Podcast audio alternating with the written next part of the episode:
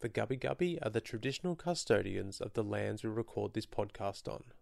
We pay our respects to elders past, present, and emerging, as they hold the memories, tradition, and culture of this land.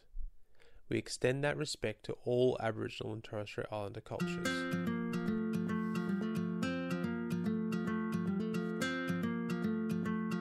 Hello, I'm Kate Fisher. Welcome to Milkshakes for Marleigh, the podcast that tells the survival stories of blood product recipients, to thank donors and to encourage people to donate blood, plasma, platelets, and breast milk. This season, we are also telling the stories of blood donors. Milkshakes for Marleigh aims to bridge the gap of anonymity between blood donors and their recipients. If you have ever been a blood donor, you could be the one who saved, prolonged, or improved the quality of life for the person that we profile here each week on the podcast. And becoming a donor in the future means that you too could become a part of this story. This week's guest is blood donor and one half of the Australian children's entertainment phenomenon, the Teeny Tiny Stevies. Byll Stephen is an author alongside her sister Beth, and they front the indie folk band, the Little Stevies. The teeny tiny Stevies fill homes all over Australia with their catchy music and songs that embed important messaging for children. Songs like Boss of My Own Body, I Only Go to the Toilet on the Toilet, and Vegetable Rainbow that engage children in important lessons while entertaining them with music that is entirely less irritating than many of the other children's offerings for entertainment. It was so strange for me to meet Byll via video call for this interview because the teeny tiny Stevies have been such a constant companions for Marleigh through the crazy insomnia in hospital and at home that has plagued her since the beginning of her treatment for autoimmune encephalitis. We initially thought that the insomnia was just a short term side effect of the high dose steroid infusions that we used to reduce the inflammation on her brain. But we now understand that her circadian rhythms have been permanently altered by this treatment. This means that while she is chronically fatigued, she's also still wide awake late at night and sometimes into the early hours of the morning. For many a night, for many a year, the teeny tiny Stevies and their music have kept us company through those long hours. One of the great things about this chat is our discussion around the importance of play therapy and music therapy. Byll was a joy to interview and was so generous in recording a song with Marleigh to help our little niece, Evie Kate, prepare for becoming a big sister early next year. As Chilli Heeler would say, this one is filled with happy tears. I hope you enjoy my chat with Byll Stephen. Okay, uh, so today we welcome Sybylla Stephen, um, better known as Byll from the Teeny Tiny Stevies. Um, welcome to the Milkshakes for Marleigh podcast and community. Thank you so much. Thank you for having me. Thank you. Um, it's so funny seeing you without Beth next to you. So yeah, I I do spend a lot of my life without Beth next to me, but I do spend yeah fifty percent of my life is with Beth next to me too. So it's also weird for me on some front. Not to have her as your right hand man, as I'm sure it feels like most of the time. Um, yeah. So I contacted you after I saw um, your band perform here on the Sunshine Coast at Aussie World, oh. which was a oh, dream right. come true for two of our three children. The big one would say that he's far too big for the teeny tiny Stevies now, but enough, he's 12 and he still has a little groove. I mean, don't we all? Because it's probably still really liked it, but he's not going to tell anyone about Absolutely. it. Absolutely. Way too cool for that. Um, but yeah. the 10 year old was not missing out on the opportunity. So they were the kids that were dancing up the front, having an absolutely beautiful time. That's so um, cool. And I contacted you guys to see if you had ever been a blood donor or a blood product recipient. Um, can you tell me what your connection to blood donation is? Well, we would get this is what we were we were texting back and forth about. I said, I don't think I should be on the podcast because I think it's been I think I maybe donated blood like once or twice years ago, yeah. you know, because um it's not it's not that I don't I don't think it's a great thing to do. It's just I did it years ago and then I had kids and you know my that my kids have not ever needed um, blood products so I uh it, and life gets very very busy and I just haven't donated blood since you know yeah. um well, so I don't think I should be on that if you have been a blood donor once that means that you are always a blood donor and we can you can always refer to yourself as a blood donor for life. So thank you so much for being part of the Milkshakes for Marleigh community. And thank you so much for being a blood donor because even one blood donation saves three lives. So well, after this, I'm obviously going to be donating blood often because I'll just feel too bad for coming. well, when you do, we would love that donation to count towards the Milkshakes for Marleigh Lifeblood team. Now that you yeah, are part cool. of our community. um, so because yeah, because you have been a blood donor, that means that you get to listen to the Milkshakes for Marleigh podcast episodes and wonder if you were the one who saved the life of one of the guests that we interview each week. Ah, and that's yeah. what the concept of this podcast is, is mm-hmm. closing that gap of anonymity between blood donors and their recipients. Um, and we just saw the power in telling Marleigh's story and how much that got people back in donor chairs.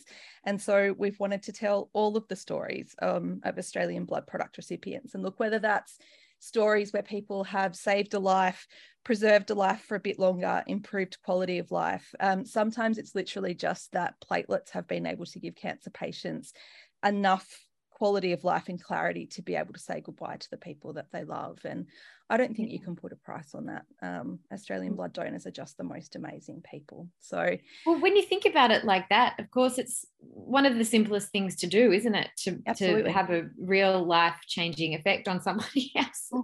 that's oh. that really needs it. So, yeah, good on you. Yeah. And it doesn't cost you anything. That's no. the other thing that you know. I think post pandemic, not that COVID's completely over, but we feel like we're part through the acute phase of it. I think people have really started reflecting on their lives and their time and what we con- like what we contribute to our communities. And it's something that people can do that doesn't cost anything. It's just your time. And yeah. it keeps people alive and it keeps families together. And that's one of the big things that we talk about is that it hasn't just kept Marleigh alive it's kept a little sister with her big brothers and it's kept a daughter with her parents. And yeah. now it keeps her as a little girl who is part-time at school. It keeps her with her classmates and being able to have a chance at having a slice of a normal childhood. And i just, just think you can put a price on that how often is she still having to uh, receive blood? Like, and how often does she do that? Sorry yeah, for asking so questions. At, listeners probably know. No, so at one stage we were three days out of every 10 that she was in oh. hospital. So we'd be in three, out for seven, in three, out for seven. Wow. The standard protocol is to do a single dose every four weeks for autoimmune encephalitis. She was on double doses every 10 days at one stage. At the moment, she's considered to be in remission. So we're quite stable at the moment and we're not on that regular protocol. But given the relapse rate of autoimmune encephalitis, they say that if sometimes it's just one acute event if you relapse once within the first 12 months, mm-hmm. then um, it's a lifelong condition for you and you will relapse again. And she really? had four acute relapses within the first 12 months. So oh. we know that this will be a lifelong event. Okay. For her. Um, so while she's not, you know, booked in for the regular infusions at the moment, that could change at any moment. And we know that that's the protocol that works for her straight away. So that's exactly, yeah, what we wow. would do. Okay. So and when she does relapse, she doesn't just need that normal single dose, she needs a massive amount of plasma to keep her alive. So, um, our pediatric immunologist refers to plasma infusions for Marleigh um, is life saving when she relapses and life preserving for every infusion in between. So, wow, special stuff. you, you guys have been you guys have been through a special time we have. We absolutely have and it's certainly reframed the way that we live our life as well you know? Yeah. we know how lucky we are to still have her and there's no guarantees of how long that will last you know? Every time she has a um, acute relapse and has a prolonged status epilepticus seizure with her brain inflammation it's life threatening and we don't know if she will survive those events if she does we don't know whether she'll be able to see hear walk talk you know, even recognize us as her parents. And we've had stages where we've been so grateful that she has come out of an induced coma in a pediatric intensive care unit. They've been able oh to extubate gosh. her. She starts breathing on her own, and we're so relieved that she has survived.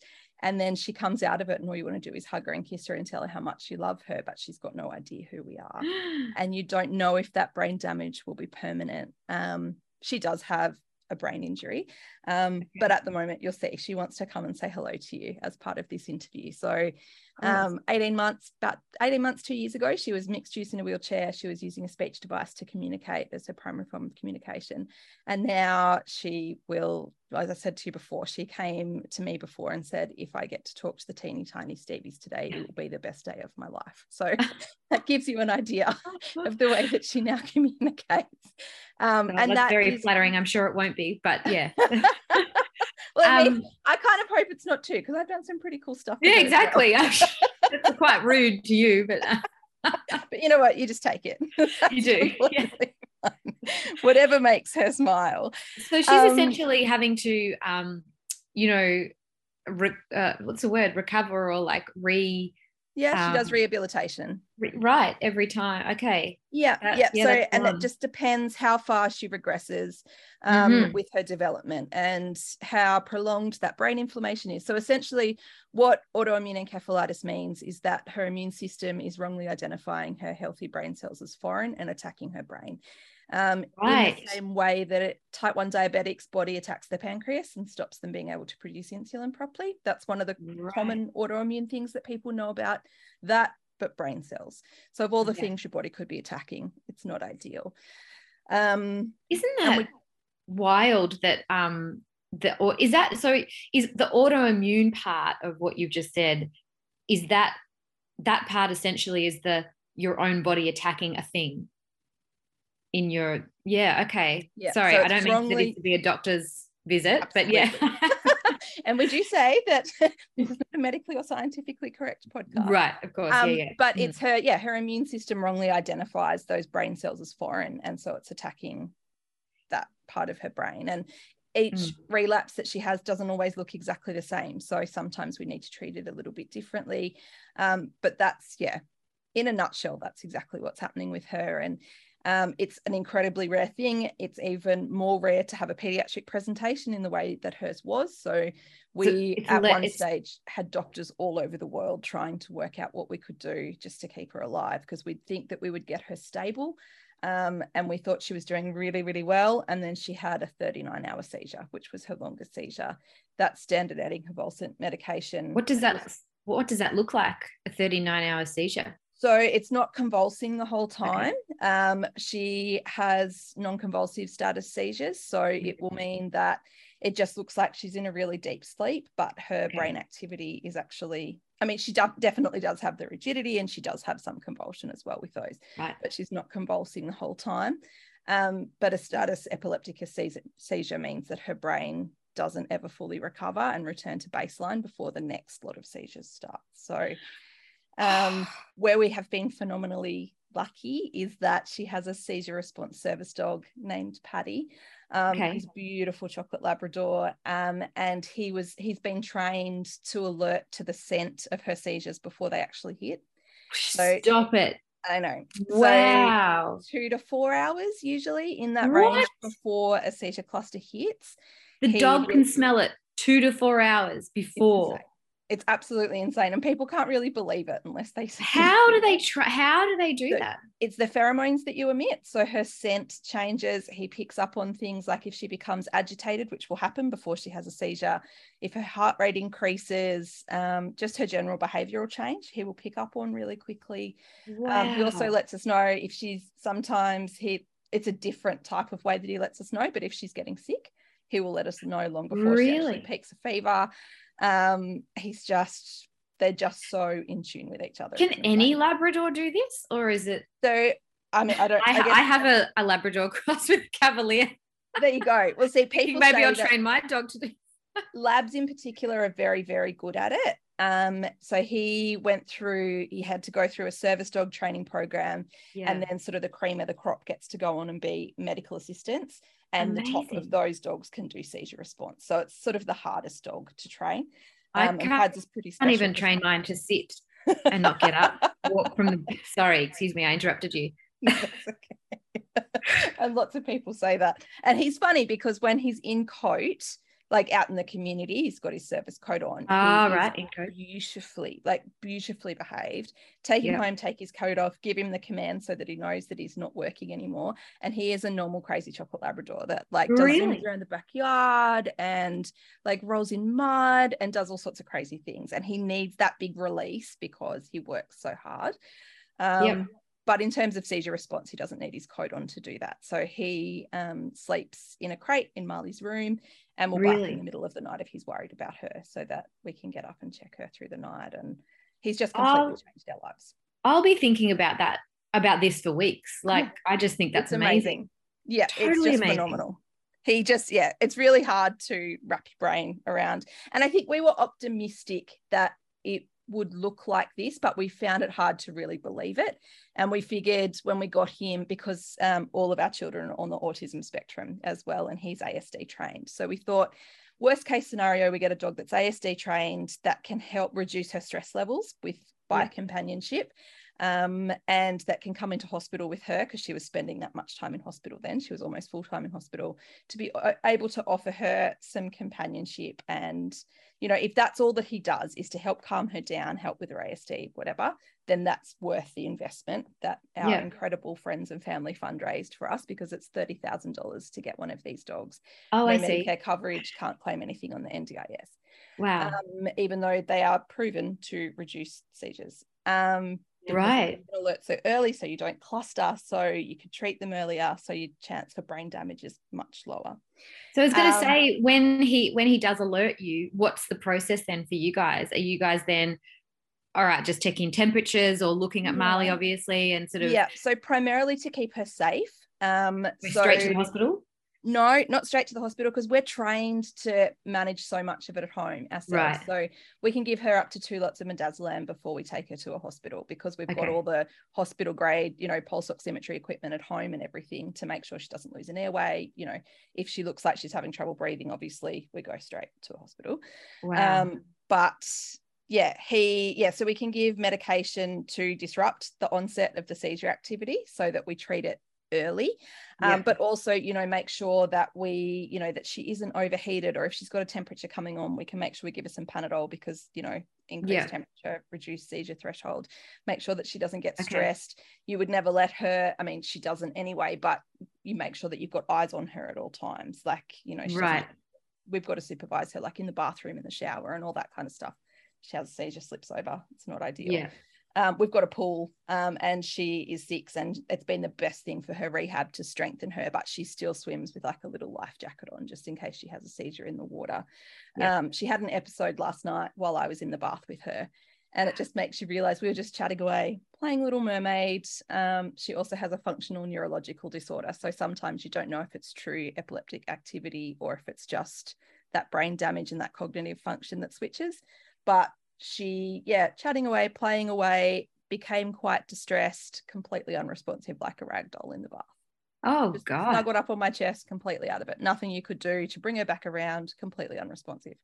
Breathing, heartbeat fine, all of those things. So I'm just checking those things while yelling out to yep. my husband. And she lasted like that for a couple of minutes and then she came back around and got on with the rest of her evening. So wow. it's just, yeah. Hang on. And had the dog alerted you to anything earlier very agitated before that happened. So really? okay. Yeah. so i wouldn't have let like even if i was in the room with her i wouldn't have let her get into the bath by herself in a situation right okay. like so her and i were in the bath together because she really yep. wanted a bath. Yeah.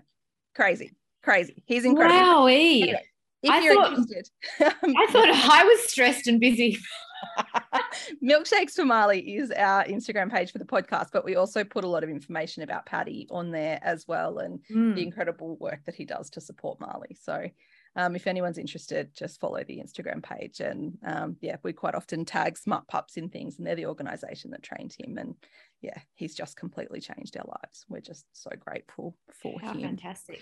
Um, so we referred before to the fact that you were a blood donor early on. Um, yes. And like you, I was a committed blood donor back in the day. And then, well, when you say like me, committed blood donor or you have heavy periods and you get anemic or frankly you just don't have time because you have small children and life is hectic and mm-hmm. we're trying to be busy working mums and do all of the things and where do yeah. you find the time for the blood donation um, side note we have been finding time with my girlfriends that we will book in a blood donation at the same time so we get to sit for an hour and a half and do a plasma donation uninterrupted and we can actually talk to each other in recliners next to each other that's really nice around us to interrupt us and it's that's just, a really nice idea hour and a half of bliss. And you walk out feeling like you've done a good thing for the world and you get a milkshake on the way out and everything is good. So we have done that a little bit. Um, but that's part of the concept of this podcast is to shine a light as well on why people can't donate. Um, mm-hmm. only one in 30 Australians that are eligible to donate do. And right. it would be really nice if we had more people donating on a regular basis so that people could guilt free have like check out of blood donation during those childbearing years or you know when you've got little people that are sick or you know whatever it is you should be able to you know be able to check out for a little while. It breaks my heart when i have people come on here and they're the parents of chronically ill children that are trying to find time to do blood donations between looking after their kids in hospital. And their PTSD from that medical trauma of having such, you know, very, mm. very, very, very sick little people and nearly losing them. And they get there yeah. and they put the hand sanitizer on their hands to do a blood donation and they're taken right back to that pediatric intensive care unit with their sick child. And I'm like, mm. why? Like, I would love to get to a point through this podcast. And, you know, there's lots of other, you know, blood donation advocates in Australia, but to a point where enough people are donating blood, but that those people don't have to worry about critical blood shortages all the time in Australia and feel like they have to put themselves back through that to make blood donations. So um, yeah, that's yeah. that's a fair enough one a place to want to get to. Yeah, mm. yeah, absolutely. yeah, yeah. Mm. Um, so I have spoken on the podcast before, um, but alongside making this podcast, um, I am currently retraining to become a child-centered play therapist. Um, oh, wow. I, in a previous life, before Marley became unwell, um, was managing sexual health policy for the federal government and had my own private practice in sex therapy and sexual and reproductive health education. Oh. Um, alongside that don't at all regret putting all of that to the side to be with my beautiful little family, obviously. But yeah. um, so I've got the therapist training and I'm just sort of pivoting at the moment to do child centered play therapy. Um, a big reason that I'm doing that is the only way for children to access play therapy for medical trauma that's offered publicly is to go back into a hospital to see a hospital play therapist. Now, yeah. there are little people that have spent so much time in there. The minute that you you know, pull up in the hospital car park or go back through the front door. Marleigh will always say to me as soon as we get to a hospital car park, Mummy, is today a herding appointment or a talking appointment? And yeah. ask that every time you go back in. So I really want to create you know, I'm sure there is other ones in Australia, but where I am, there's no option to do that. So I'm creating my own space that kids can come in and they can access that child centered play therapy to help them heal from that medical trauma. I mean, obviously, I can do other types of trauma as well, but that's mm-hmm. where my passion is um, to help these little people.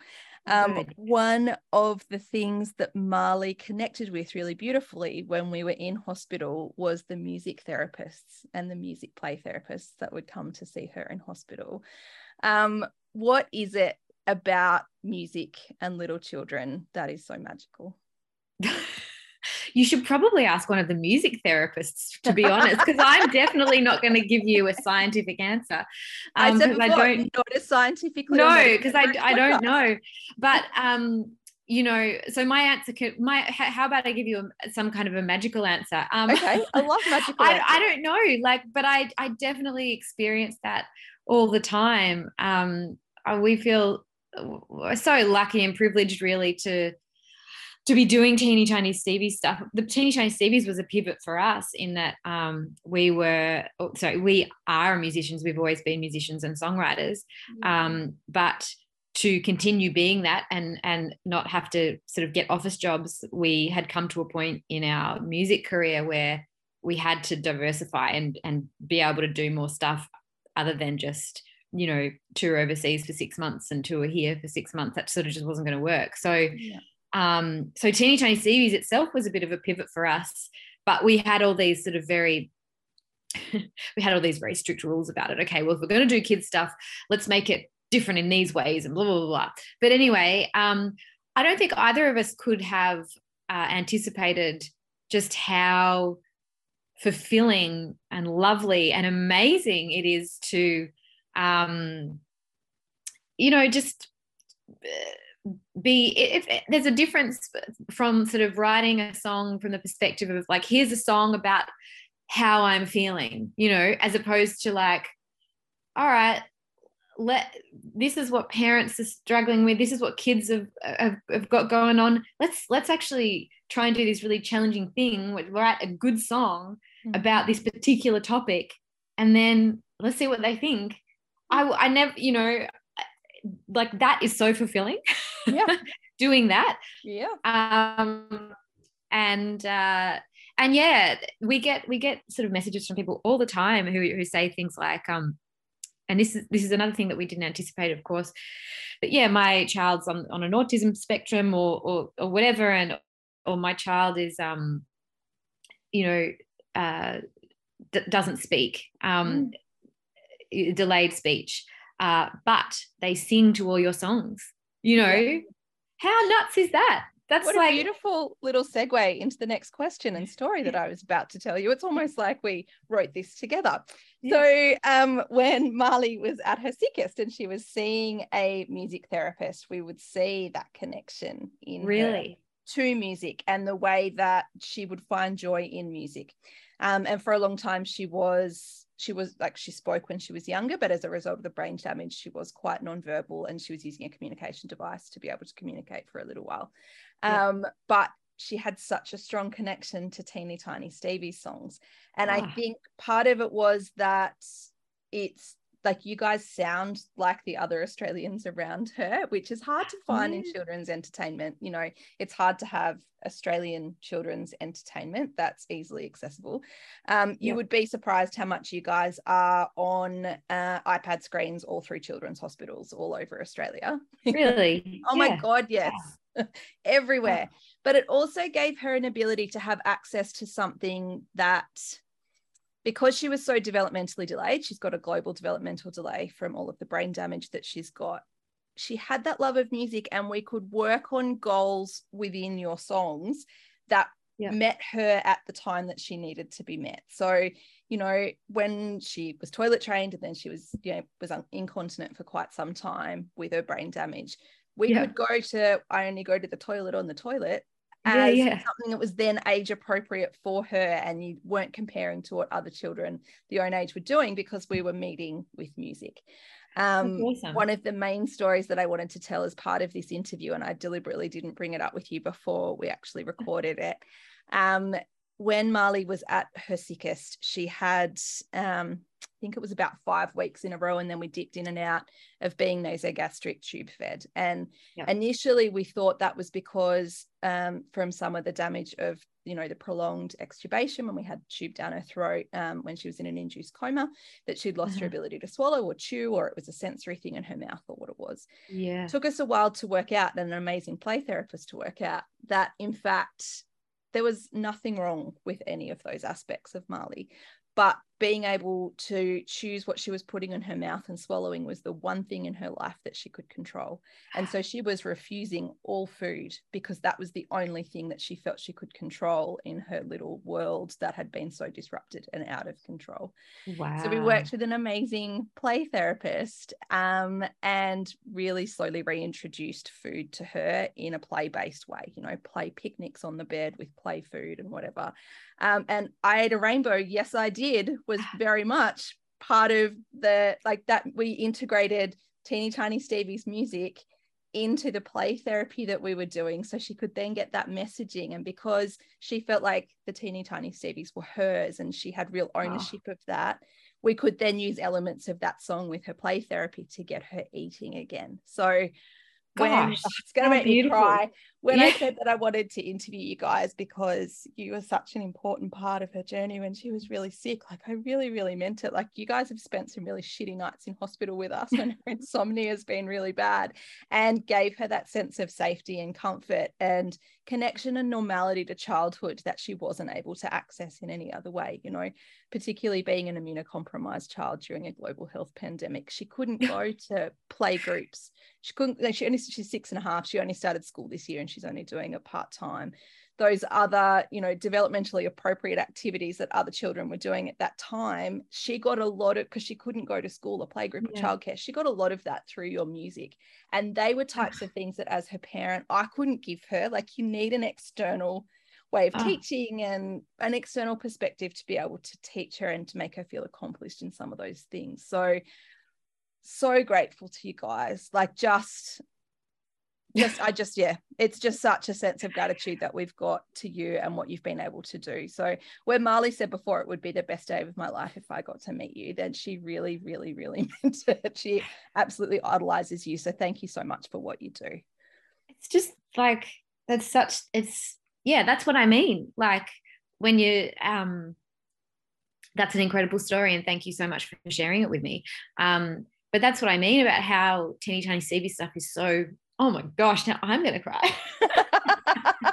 Sorry. It, it, like it, it's um, you know, uh, like who doesn't want to be sort of making a difference? You know, like it's it's incredible. Yeah, that's really that's totally amazing, and um, mm. I'm so so glad that that our you know our songs were able to help, and yeah, and I get um, yeah, I get what you mean. Oh my god, sorry. it does not take a lot for me to cry. Not that that was not a very moving story. It really was. But anyway, now I won't be able to stop.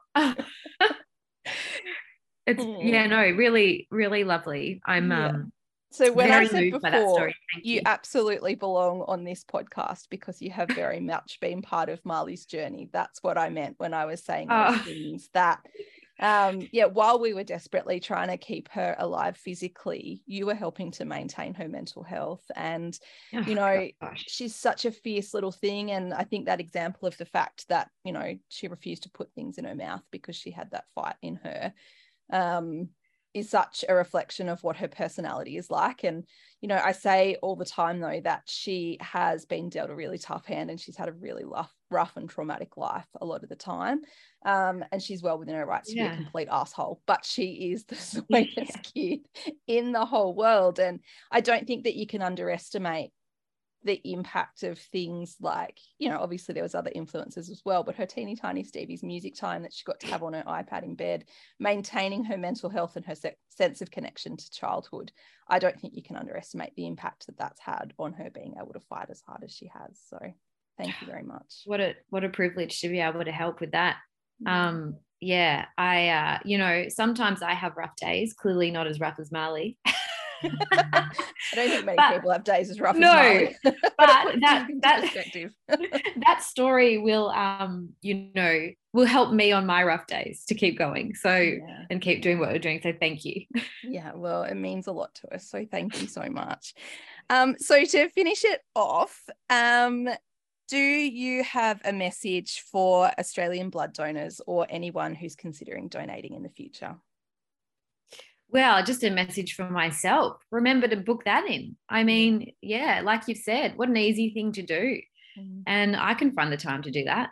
Is it, you know, that's that's that's pretty simple thing for me to do. So I'm going to do it. So even if you've just convinced me to do it more regularly, this would be worthwhile.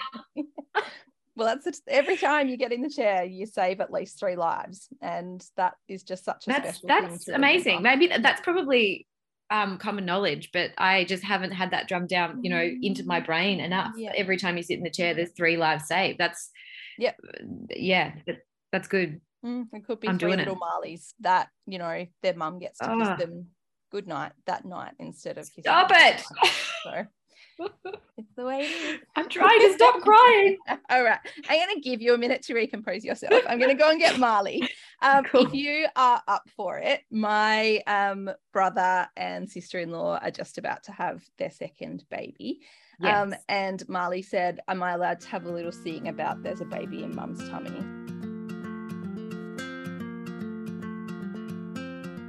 Hi. Hi, Marleigh. How are you? I'm Good. Byll. Did you come you from? Teeny Tiny Stevies. Did you come to your mum told me that you were at the Aussie World show? Yeah. I had the best time at that Aussie World show. Thank you so much for coming. That was really, really fun. Did you get to have a dance? Yeah. Was Campbell looking after you and having a dance with you? Yeah. You know, I think I remember you guys actually down the front. I think I think I might because I do remember an older sibling looking after a younger sibling dancing down the front. Campbell and Marleigh. That must have been you. Okay, you jump up and you can sit on mummy's lap. What do you reckon? All right, come here and sit with mama.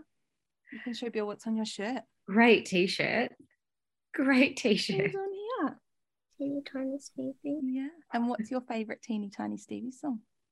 There's lots of um,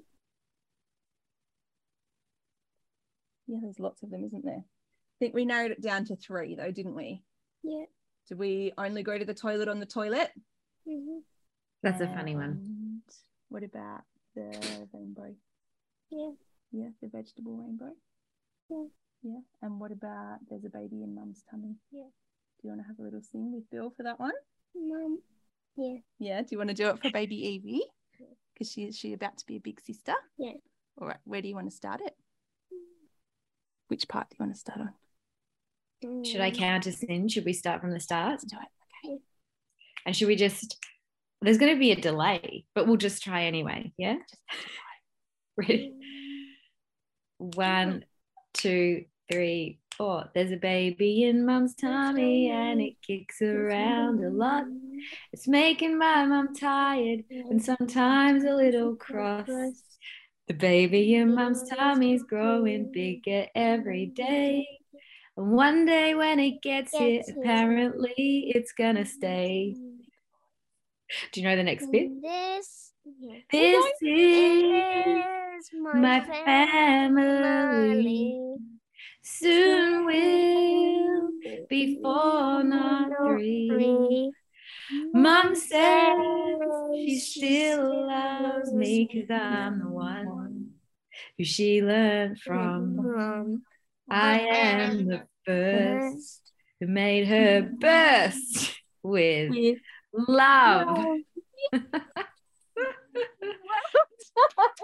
Oh, Marleigh, that was beautiful. It was beautiful singing. So beautiful. You're in the band. You're hired. You just got to be a fill-in for the band today. You did. you get Beth to do that? watch. Uh-huh. Did you get to fill in for Beth today? Is that very, very cool?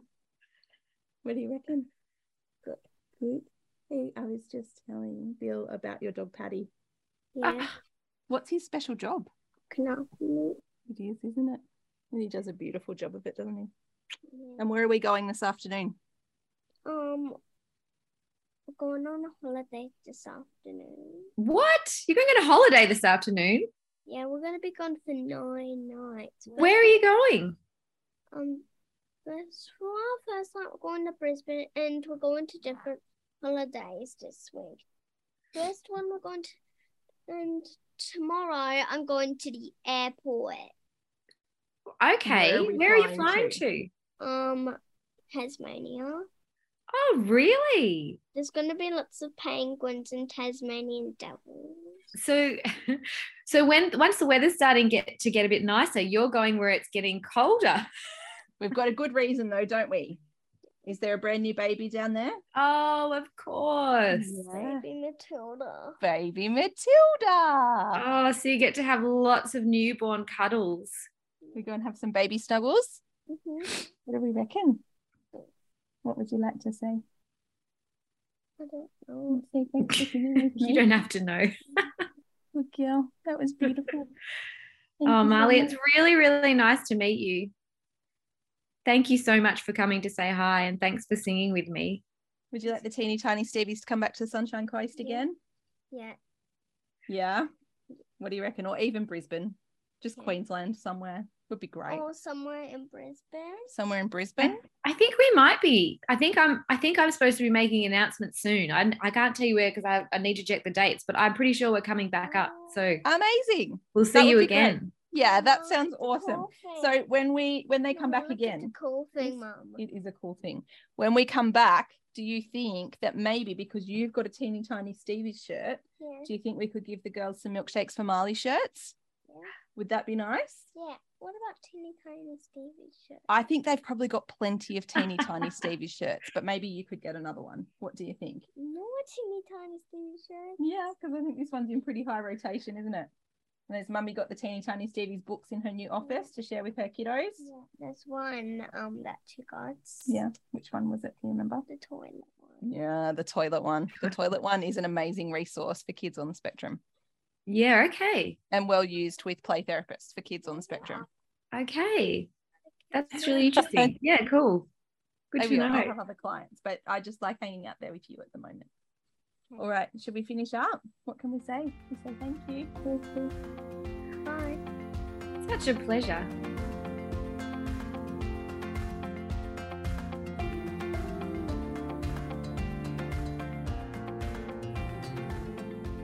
Nothing feels more Australian, like the modern demonstration of mateship, than donating blood or breast milk and this product being used to keep another Australian alive. Our daughter is still alive today because of this incredible selfless gift, and it is my privilege to create a space for others to tell their stories and to give thanks. This episode was written and hosted by me, Kate Fisher. Today's guest was author and songwriter Byll Stephen from the Teeny Tiny Stevies and the Little Stevies. Audio production by my hubby and Marleigh's dad, Jeff. To make an appointment to donate, please call 13 14 95. Our lifeblood team is called Milkshakes for Marley, and we have donors from all over Australia. So please call Lifeblood and join us to add your donation to our team tally. Thank you for joining us for this episode. We would love you to share it with a friend and to join us on all the socials. And as always, I will leave the final word to Marleigh. Thank you for my prayers, Ma.